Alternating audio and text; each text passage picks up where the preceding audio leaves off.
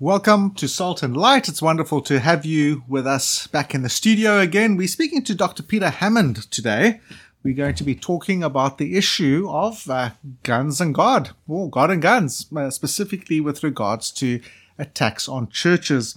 Uh, Peter's had an interesting life. He's been uh, ministering to persecuted churches uh, all over Africa, Mozambique, Angola, Rwanda, Sudan, all over Africa. Peter's been ambushed. He's gone through arterial and artillery bombardments, been stabbed, shot at, arrested, imprisoned, even tortured for Christ. And so we're going to be speaking to somebody that understands the idea of warfare, of self defense, and uh, how we Christians uh, should respond to that after many years of ministry in the field, probably around 35 years or so, I would think now. Peter, welcome to Salt and Light. Thank you, Shoal. Yep. Are the years correct?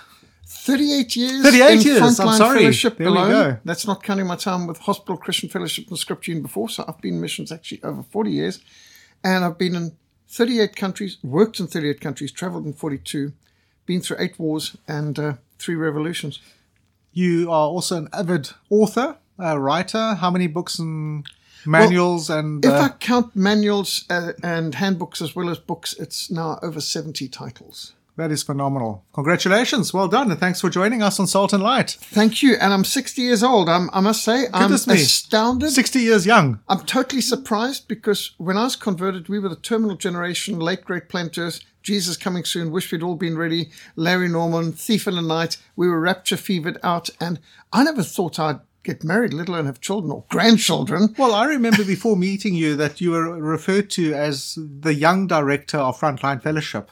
So, uh, Well, it's a I long ne- time ago. I never expected to still be going this long, and uh, uh, I just praise God for His mercy and grace because I must say I did some pretty wild, reckless, and foolish things, and yet God was merciful and gracious, and here I am able to see my grandchildren even so extraordinary. But it's also been because of uh, some people who were wise enough to teach one about self-defense. Because honestly, as a new Christian, I'm by pacifism, and that was pretty deadly, and that could have terminated my ministry early on if I had continued in that vein. well, the the kinds of experiences you've had, uh, you wrote the Mozambique report, if I remember correctly. That must have been good 30 years ago.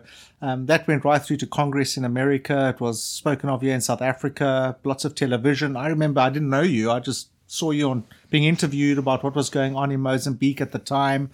Um, how how did the research on that influence you, or did it influence you um, in a theological way regarding the issue of protecting Christians or Yes. churches? It did. Because as a brand new Christian, converted in 1977, uh, tail end of the hippie Jesus Revolution movement, you know, the first newsletter Frontline Fellowship was called the Jesus Revolution. And I actually had visits from security police to find out, am I a communist? And, but anyway, um, no, I wasn't. But uh, we were we were really into the hippie culture, and we really thought this is the terminal generation. Pacifism was accepted as being super spiritual. So I had a very pacifist tendency as a result. But there's nothing like reality uh, on the streets of Hillbrow, doing street work in Kempton Park, uh, when I was in Hospital Christian Fellowship, coming across people being attacked, trying to get involved, and then realizing I might have chased off this attacker, but what's to stop him attacking another woman tomorrow night? And and having my pacifism really hurt and undermined.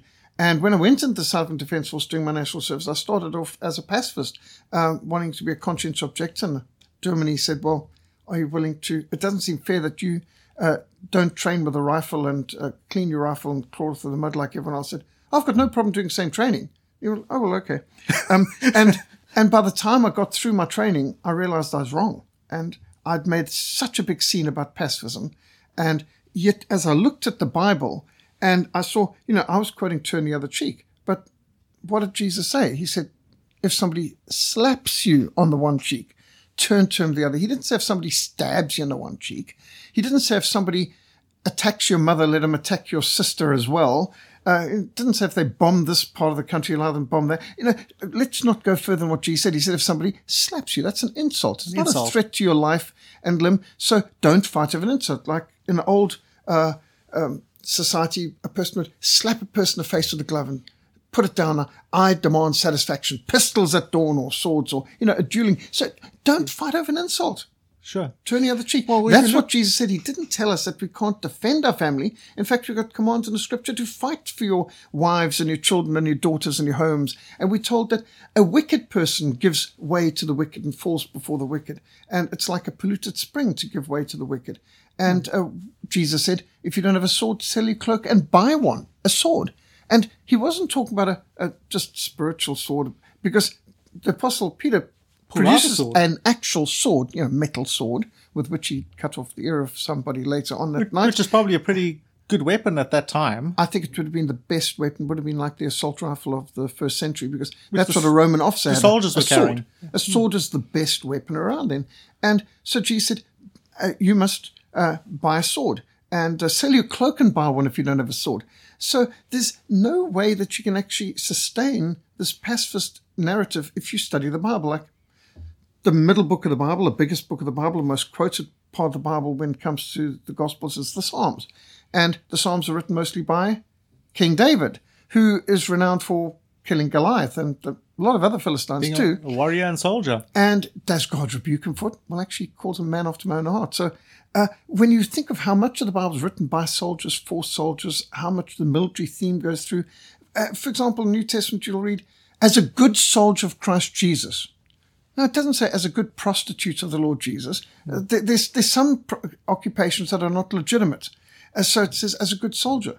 And so, uh, soldier, athlete, farmer, these are noble professions, and the Lord used them as illustrations of how to be a good Christian. Well, if we look at the titles of your books, um, for instance, Faith Under Fire uh, in Sudan, um, Slavery, Terrorism, and Islam. Um, these these are people that you've worked with um, that have gone through trials, they've suffered. What have you seen in the mission field? Well, you just think of Faith and Defiance Sudan.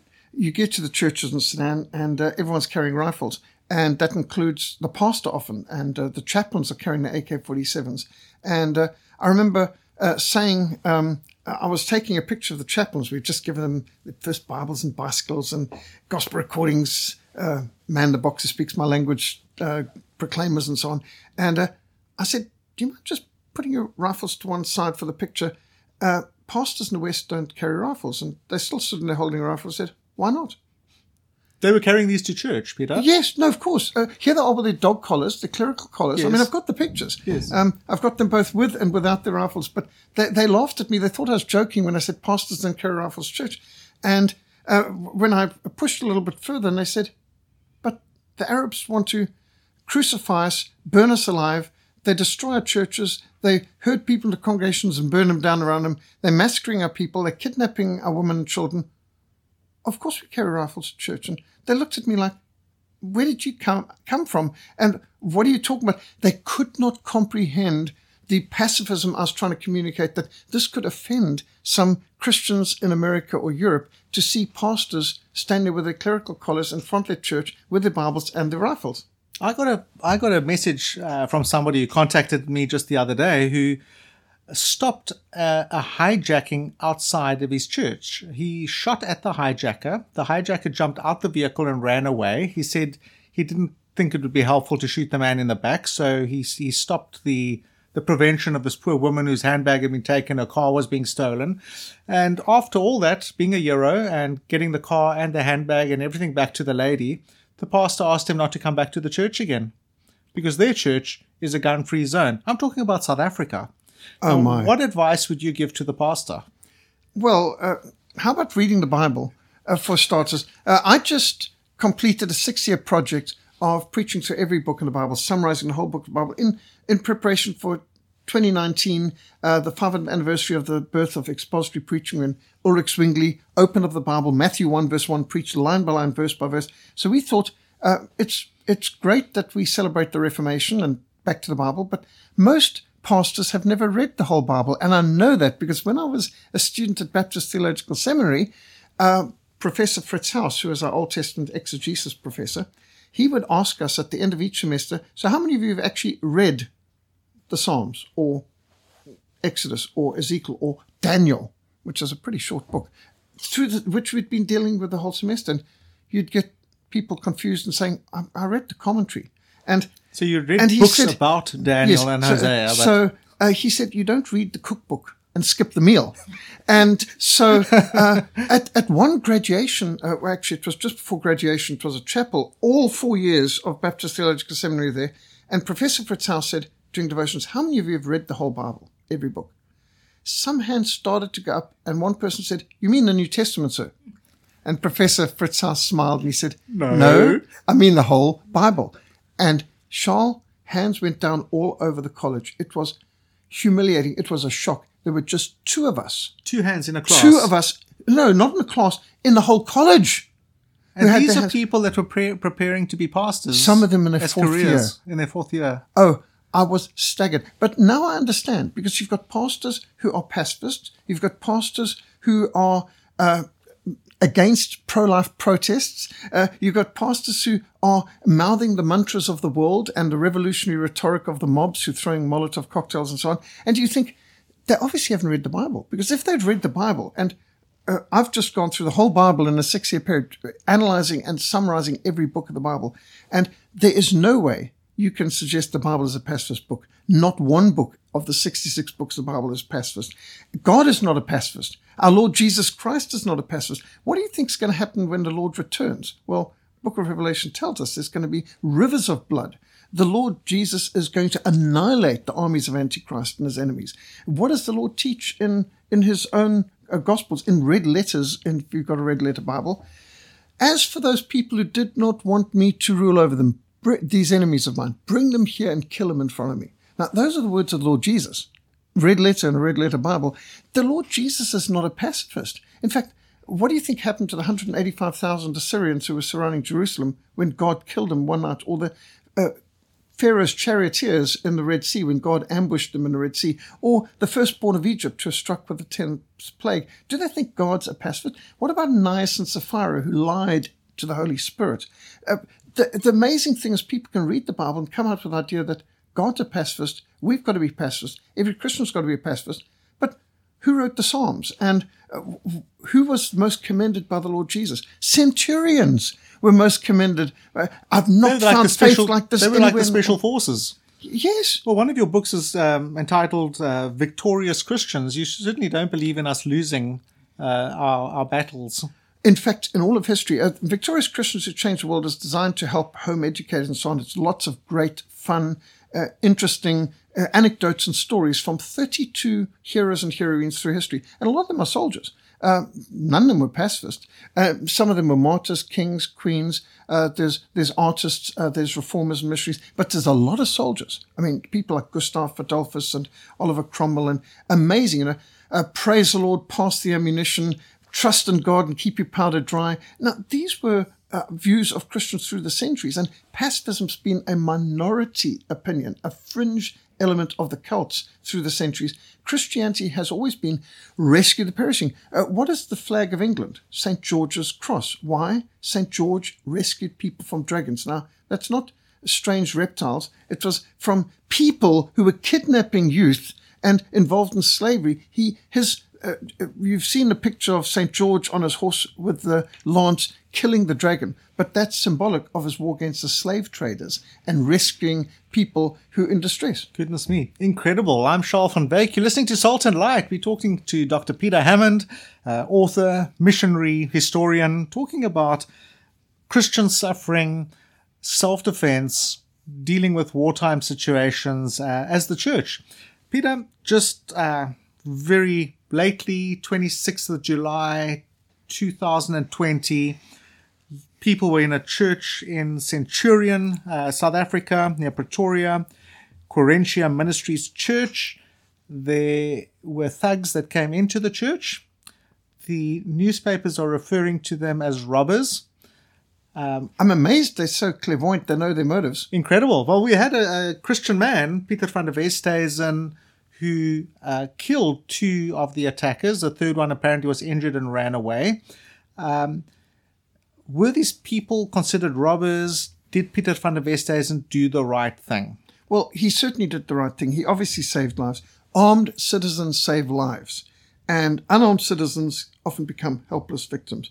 And just think this is one day of the anniversary of the St. James Massacre. Where you were present, as That's you well right. remember. How could you forget? So on the 26th of July, 2020, which is a day after the anniversary of 25 July 1993, when terrorists attacked St. James Church and killed 11 people and severely injured over 50, and but for your prompt and accurate action in responding and shooting back at the terrorists at St. James, many more would have been killed. And the police commission at the time commended you for saving lives. So, uh, with this in mind, how is it that people could put a newspaper headline? This, this is some of the worst journalism I've seen recently. That uh, uh, Van der Westhuizen, uh, naming Justus van der Westhuizen's brother, involved in church shooting. I mean, to suggest that he's the culprit, like he's the initiator, he's the criminal, whereas he protected the people who were under attack. And then to put that he shot robbers. How do they know their motives? Uh, they come in, they're shooting, pistol whip the pastor, bullets are flying around the, the church. Uh, uh, this, this youngster is hit by a ricocheted bullet uh, in his chest, which uh, only their bad aim saved people's lives, and the prompt action uh, of this Christian who was not just armed, but mentally and emotionally prepared. And obviously understood the biblical principles of self defense. So he definitely saved lives, and he should be commended as a hero. And I am astounded and shocked at the shoddy journalism and the very poor uh, thinking behind people wanting to blame him for a shooting uh, instead of praising him for saving lives. And uh, I look at it and I just think, well, um, in another country, he'd be praised because, uh, as you remember, at the end of uh, December last year, we actually had this shooting in West Freeway Church of Christ in Texas, 29th of December. And one man walks into church with a shotgun, opens fire, kills two people within two seconds. In a third second, he's dropped by an armed and vigilant member of the church who was part of the church's security team, Wise Church, who took precautions, probably because of your book and your radio programs, that this can happen. What should we do to protect our church? And so they actually had a security ministry. And this uh, deacon was well positioned at the back of the church so he could see and respond quickly. And so instead of scores of people being killed, which could have easily happened, uh, uh, within three seconds, I think within two seconds, actually, of the first shot being fired by the attacker, uh, the attacker was dropped by a headshot by this very uh, accurate, prompt, and skilled uh, deacon on the security team. So I think uh, we've got to praise the man in Centurion who saved the lives of who knows how many people in that Many attack. would refer to that and say that the Bible's very clear about the fact that we shouldn't kill. Right. How do now, you respond? Well, sixth command, thou shalt not commit murder. Now, uh, that's what it says, murder. There are six different words for kill in the Hebrew. And the word used in the sixth command is thou shalt not commit murder. Because the tenth command does not forbid self-defense because in the case laws of Exodus, if you go into Exodus 21, 22, 23, you read that if a thief breaks into your house at night and he strikes you, he dies, there's no guilt for his bloodshed. Now that's a thief. You couldn't see it's dark. You couldn't tell his intentions. He could have been a child rapist, pedophile, murderer, terrorist, who knows. But even if a thief's killed at night in the dark, it's understandable. It's confusion. There's no guilt. So that's not even considered excessive force. How much more if a rapist or terrorist comes into your home or church uh, in the daylight, how much more right is it to kill him? So the Bible is quite clear about the, the necessity of capital punishment for murder, self defense when it comes to attack, uh, capital punishment also for rape and for kidnapping as well, by the way. And uh, when you look at the full law of God, it's quite clear that just as every commandment that's in a negative has a positive with it, you go through the Westminster Catechism, it's quite clear that the duties demanded by the sixth command is all lawful endeavors, uh, trainings, and actions in order to preserve life, uh, to protect the innocent against the guilty. Therefore, the sixth command commands you to protect and defend the people under attack, and it commands you to practice and train for the skills necessary at the time so that you don't get any collateral damage and miss the, the attacker and get some poor soul in the background who's minding their own business. So, uh, in fact, the sixth command commands us to protect the defenseless, to protect the innocent, to take down the guilty. I've seen people argue and, and um, very careful because they argue that when you stand up to protect the innocent, you are becoming a target. And what about your family? They could lose you. Now, Carl Chinn, who's the president of the Faith Based Security Network, it's a group of over 400 member churches in America who are uh, bent on protecting the innocent, helping churches set up security teams. He had this to say We salute him, Peter van der Westhuizen, um, regarding the Centurion shooting, and thank him for his selfless and responsible actions. The next comment is what I want to talk about. He knew the minute he pulled the trigger, he was also a target, but he did it anyway.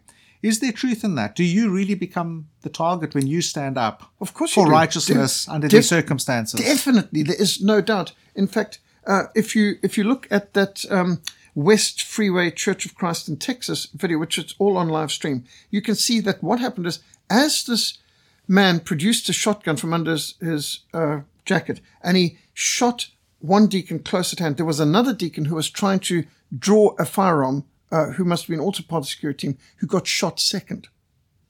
And then uh, the other deacon uh, drew had drawn his gun by then and at a very difficult shot at quite a distance and over the heads of others in the pew and he was raising his hand high he he dropped the terrorist so plainly that other man would have been missed if he hadn't stood up where he was trying to He became a threat. he did not manage to draw his gun fast enough Ob- obviously the attack had the advantage his gun is out surprise. he's already shot He had surprise on his he, side. he did. He initiated. And so the moment you stand up to attack, you become a target, a very clear target. So, yes, there's no doubt about it. And by the way, when you stand up to talk, whether it's on radio or letter to the editor, uh, you also become a target for verbal attacks from people who want to shout you down if they don't like the opinion you've just expressed. Peter, it's been great uh, chatting to you. Really, really interesting. Um, final comments on the whole idea of churches, security. What do we need to consider? What do we need to think about? How do we need to prepare for the chaos here in South Africa? Right. Well, as a missionary to persecuted churches, I've got to say churches are under attack more now than almost ever before. Just Nigeria alone, in a five year period, 1,000 congregations were attacked by terrorists, Boko Haram and so on, in a five year period with 17,000 Christians killed. I'm not even Why, counting the why don't we know about these things? Oh, yes. What about the without fear or favor, all the news that's fit to print? Where's the investigative journalism out there? It's not that this isn't known, it's that it doesn't fit the narrative. Don't worry about that because they're only Christians after all. It doesn't matter. There's Christians being attacked in Kenya in churches, in uh, not just Sudan, uh, not just Egypt, but even in Tanzania, churches are under attack. So it makes sense for us to protect our churches. We should have a security ministry. And if you've got a very small church, at least one deacon who's responsible for security. There's different things we can do, practical things, whether it's as uh, mesh on your windows uh, or security grid over the windows to prevent bur- uh, petrol bombs or, or grenades being thrown through. Maybe a security gate at the door, locking the doors of the church during the service, uh, having a deacon responsible for security at the back of the church. There's some practical things. And so I've produced this security and survival handbook, uh, which thank you for contributing to, Shaul. Uh, and we've put in a lot of practical input on how churches and missions and farmers and homes should harden their targets and take some sensible precautions to uh, protect lives. And this is loving our neighbor. And uh, as Christians, we should teach on what the Bible teaches on this. We should uh, give examples and pray for Christians who are under fire around the world so people aren't in a bubble and ignorant about it. But we must also take some practical precautions. That's loving our neighbor. amazing, unbelievable ideas that have been spoken about today that uh, I didn't even know. And I, I seem to th- try to keep up with these things, but phenomenal information, Peter. I'm Charles van Wyk. We've been speaking to Dr. Peter Hammond, uh, author, missionary, uh, been doing amazing work around Africa, um, lots of studies in history. Um, Peter, your website for people to. Yes, frontlinemissionsa.org. So it's www.frontlinemissionsa.org, and our email is mission at frontline.org.za. Are your books on these sorts of topics available for download? We know the postage systems aren't working in South Africa at the No, moment. but thankfully we do have an email system. We've put a lot of our books, 29 of our books available as ebooks as well, and uh, quite a few of our books available as free ebooks as well. So go on to frontlinemissionsa.org. You'll see the links. And uh, on Facebook, you'll find us too. We've been trying to put as many of our things as possible as videos and audios and PowerPoints uh, to help reach people now that our postal service is about as useless as the rest of the government. Thank you very much, Dr. Peter Hammond. I'm Charles van Wyk. You've been listening to Salt and Light. Please remember to join us again next week. God bless and keep well.